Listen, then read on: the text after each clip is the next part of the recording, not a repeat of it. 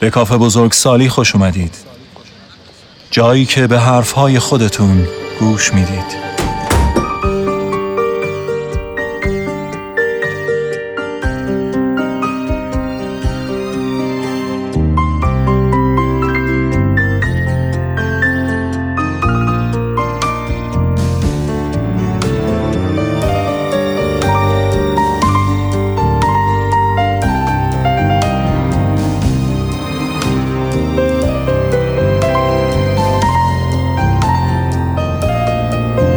سی و چهارمین قسمت کاف بزرگ سالیه. با عنوان بودن یا نبودن. و صدای میزبان شما شرمین نظریه.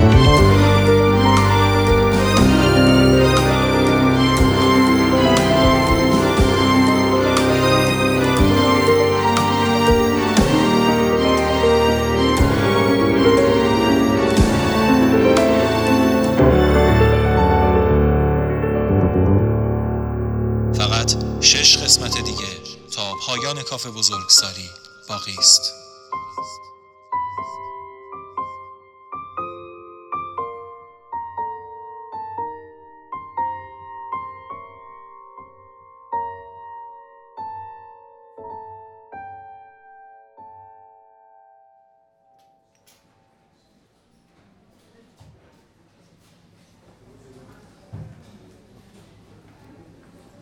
شاید لازم باشه برای گفتن این داستان اول یکم مقدمه چینی کنم. هرچند وقتی آدم برای گفتن یک چیزی مقدمه چینی می‌کنه و هی توضیح میده یعنی یه بخشایی از داستان مورد تاییدش نیست. بهش افتخار نمی‌کنه، شرم ساره، احساس ضعف و خسارت و گناه می‌کنه.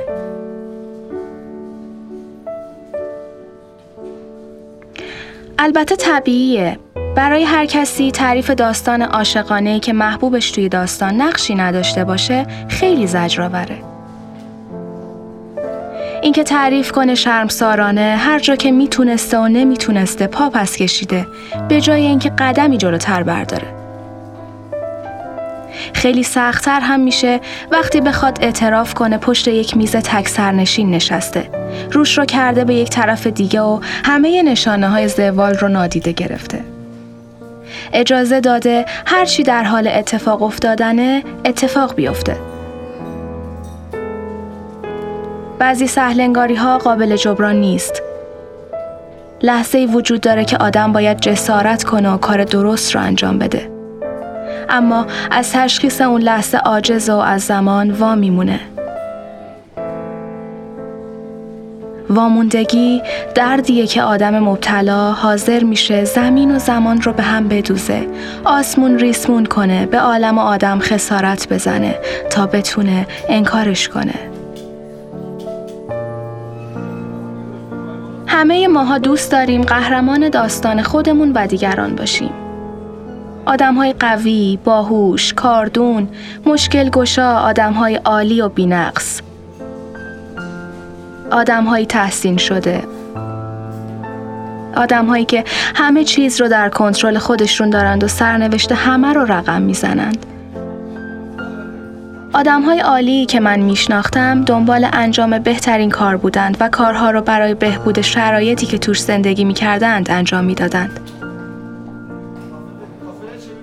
کاری رو انجام می‌دادند که به نفع همه باشه، کاری که به واسطش همه شاد و برنده می شدند. همه از جمله خودشون. خب قطعا اینجور آدم ها توی این داستان نیستند. چون اگر بودند که اصلا نیازی به مقدمه چینی نبود. خیلی با افتخار و شفاف و سریح داستان رو می‌گفتم. می‌دونستید خیلی از دکترها نسخه هاشون رو بدخط و ناتمام می نویسند چون اسم یا طرز صحیح نوشتن اسم دارو رو بلد نیستند؟ در واقع نوشتهشون رو مختوش می‌کنن تا کسی متوجه نقص و خطاشون نشه مثل آدم های عادی آدم های عادی هم می‌تونن با کمی دروغ و لفاظی و انتخاب مخاطب مناسب در زمان و موقعیت مناسب و مخدوش کردن بخشی از داستان لباس آدم های عالی رو بتن کنند. اما واقعیت اینه که برخلاف آدم های عالی، آدم های عادی فقط به چیزهای اهمیت میدن که مستقیما درباره نفع زیان خودشون باشه. ارزش اون کاری که انجام میدن واقعا براشون مهم نیست. اونا فقط می‌خوان سود ببرن و از ترساشون دور باشند. مثل مزدورها. منطق مزدورها هم همینه. تنها تفاوتشون با آدمهای عادی اینه که آدمهای عادی خودشون تصمیم می‌گیرن که با چه کاری سودشون رو تأمین کنن و از زیان کردن دور بشند. اما مزدور اجیر میشه تا کاری رو انجام بده که در واقع به سود کس دیگه ایه. ماهیت اون کار اصلا برای مزدور مهم نیست. اون به واسطه کاری که انجام میده به سودی غیر مستقیم می‌رسه. پول، موقعیت یا هر چیز دیگه ای. به نظر می‌رسه کارش بده؟ به نظر می‌رسه چون داستان راجع به یه مزدور هنوز هیچی ازش نگفتم؟ نه باور کنید قضیه خیلی بدتر از این حرف هاست.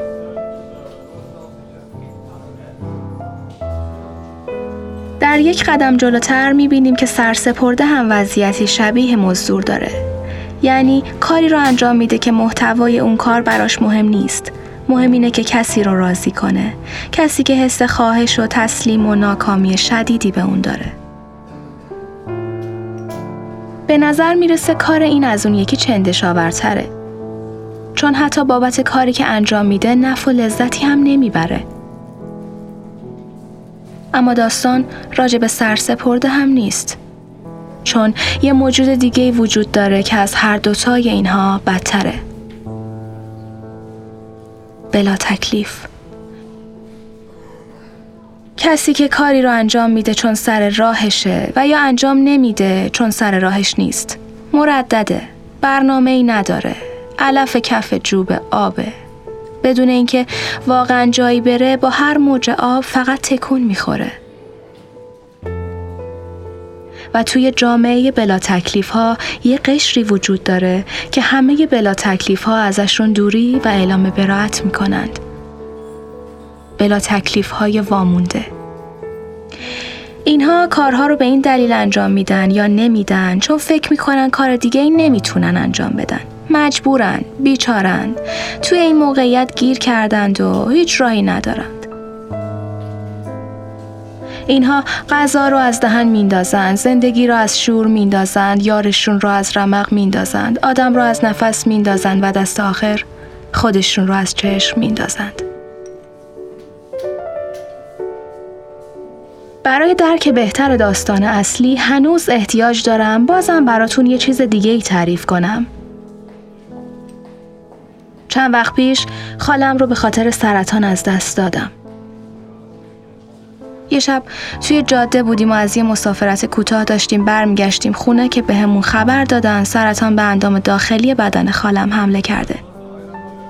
و می‌دونستم این یعنی قطعا همه چیز تموم شده و اون رو از دست دادیم. همه تلاشم رو کردم تا توی اون لحظه اشکم بیرون نریزه. چون برای کسی که هنوز زنده است نمیشه عزاداری کرد. آخر شب وقتی رسیدیم خونه خزیدم توی هموم و تا جایی که می‌تونستم زیر دوش گریه کردم. وقتی اومدم بیرون همه ازم پرسیدن چته؟ چرا چشات انقدر سرخه؟ و من جواب دادم چیز مهمی نیست. خالم بیمارستان بستری شد و من می‌دونستم دیگه از اون بیمارستان زنده بیرون نمیاد. تا زمانی که به هوش بود رفتم ملاقاتش و به نظر رسید که باهاش خدافزی کردم. وقتی دردش زیاد شد بیهوشش کردن. من مطمئن بودم که خالم دیگه به هوش نمیاد و دیگه از پیشمون رفته. در خلال لحظاتی سخت فقط منتظر بودم تا یکی بیاد و خبر از دست رفتن خالم رو به صورت رسمی اعلام کنه. توی اون زمان با خودم فکر می کردم ما واقعا کی کسی رو از دست میدیم. وقتی سالها بعد از فوتش خاطراتش کمرنگ میشه و همراه با درد نیست وقتی دفنش کردیم وقتی علائم حیاتیش از کار میفته و پزشکا خبر فوتش رو میدن وقتی هوشیاریش رو از دست میده وقتی دیگه نمی‌تونه چیزی به خاطر بیاره وقتی ازش قطع امید میشه؟ وقتی که خبر می‌رسه گرفتار یک چیز نابود کننده شده؟ وقتی ما نگاهمون رو از اتفاق پیش رومون برمیگردونیم تا نبینیمش؟ یا وقتی متوجه میشیم که دیگه اون نگاه سابق رو نداره و دستمون رو به گرمی قبل فشار نمیده؟ ما دقیقا کی یک نفر رو از دست میدیم کی به یک ظاهر آشنا نگاه می‌کنیم و دیگه اون چیزهایی رو که یک روزی خیلی خوب میشناختیم و برامون خیلی عزیز بود رو توش نمی‌بینیم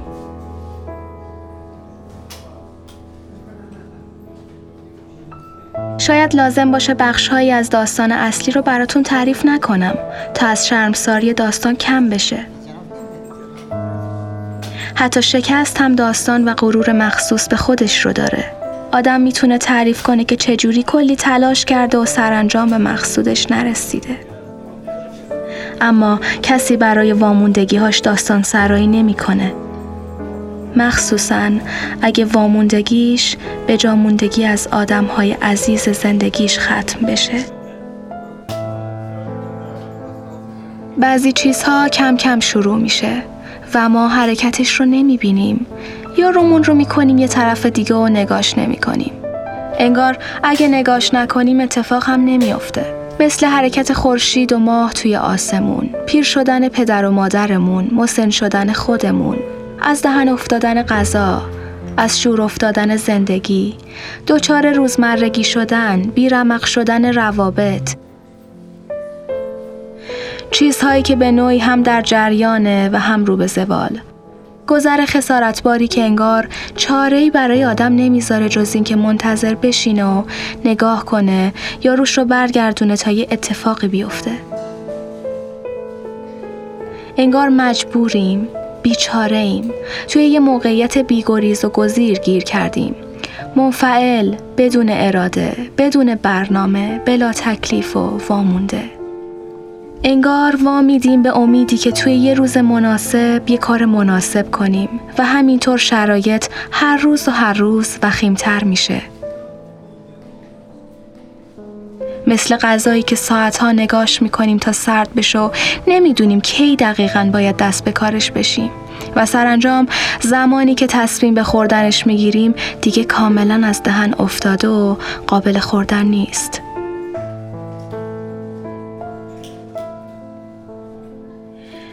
همیشه فکر می‌کنیم می‌تونیم راه رفته رو برگردیم چیزهای از دست رفته رو جبران کنیم حسی که شکل گرفته یا از دست رفته رو به حالت قبلی برگردونیم اصلا حواسمون نیست هیچ کس هیچ وقت رسما اعلام نمی‌کنه که چیزهای محبوبمون درگیر ویرونی شدند و به راه های بی بازگشت قدم گذاشتند.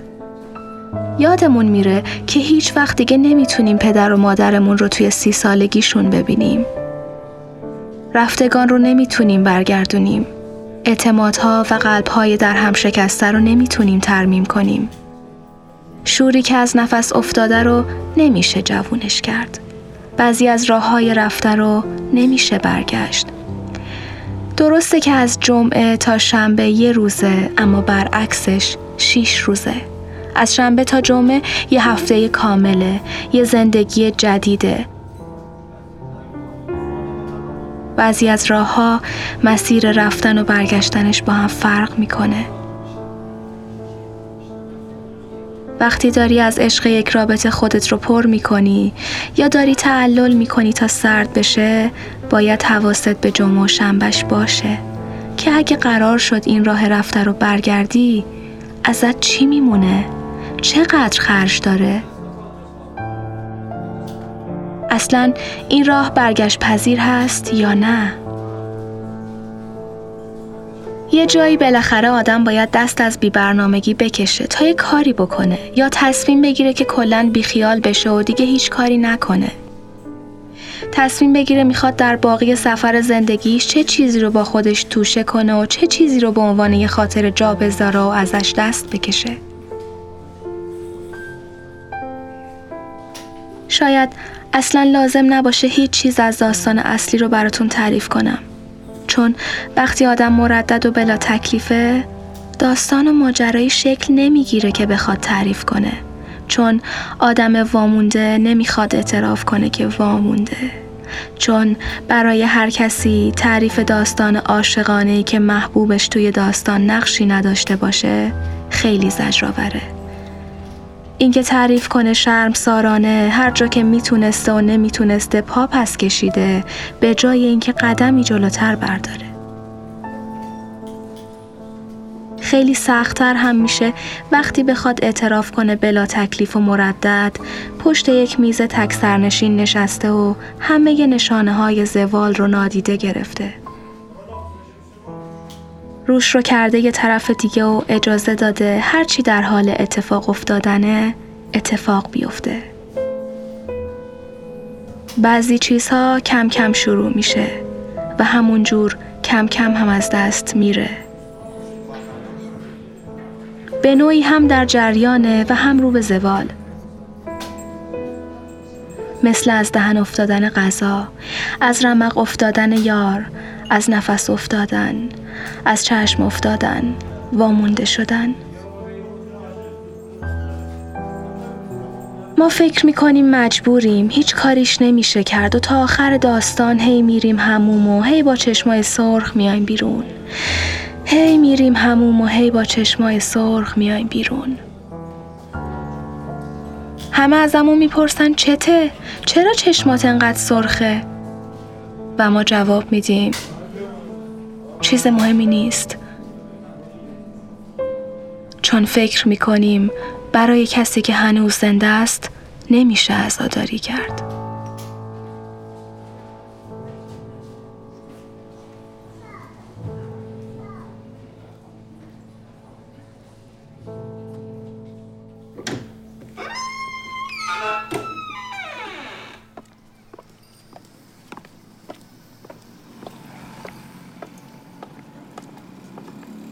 یاران و همراهان گرامی کافه بزرگسالی.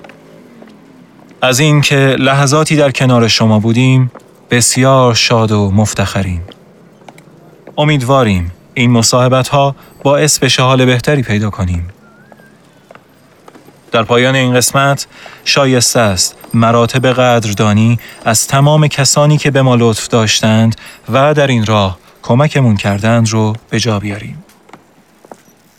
فصل پایانی کاف بزرگسالی با مساعدت بیدریق شنوتو مرجع شنیدنی های ایران شکل گرفته. خیلی خوشحال خواهیم شد که نظرات و صحبت های شما رو در صفحه اینستاگرام کاف بزرگسالی به آدرس adult.club.group و صفحه اختصاصیمون در سایت شنوتو به آدرس shenoto.com adultclub شنوا باشیم. نویسنده و آهنگساز کاف بزرگسالی مسعود هیدریانه و متن این قسمت رو هم می‌تونید در صفحه شنوتو ببینید. خواننده تیتراژ پایانی شادی باباییه. با شعری از احمد شاملو. شاد باشید.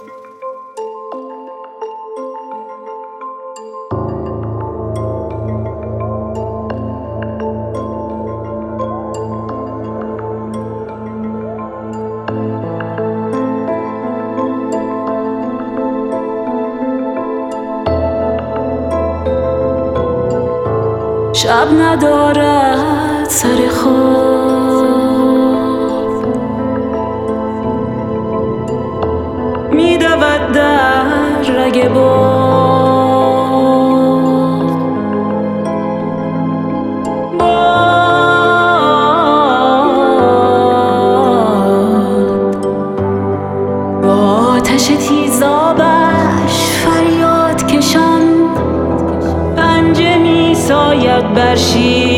در شاخه یک پیچک خشک از حراسی که ز جایش نرو باید توفان.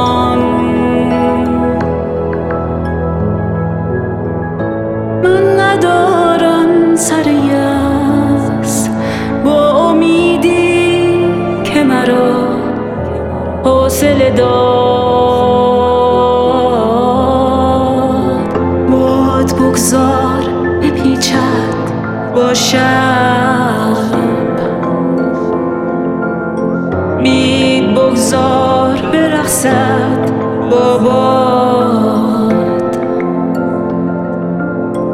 گل کو می آید. گل کو می آید.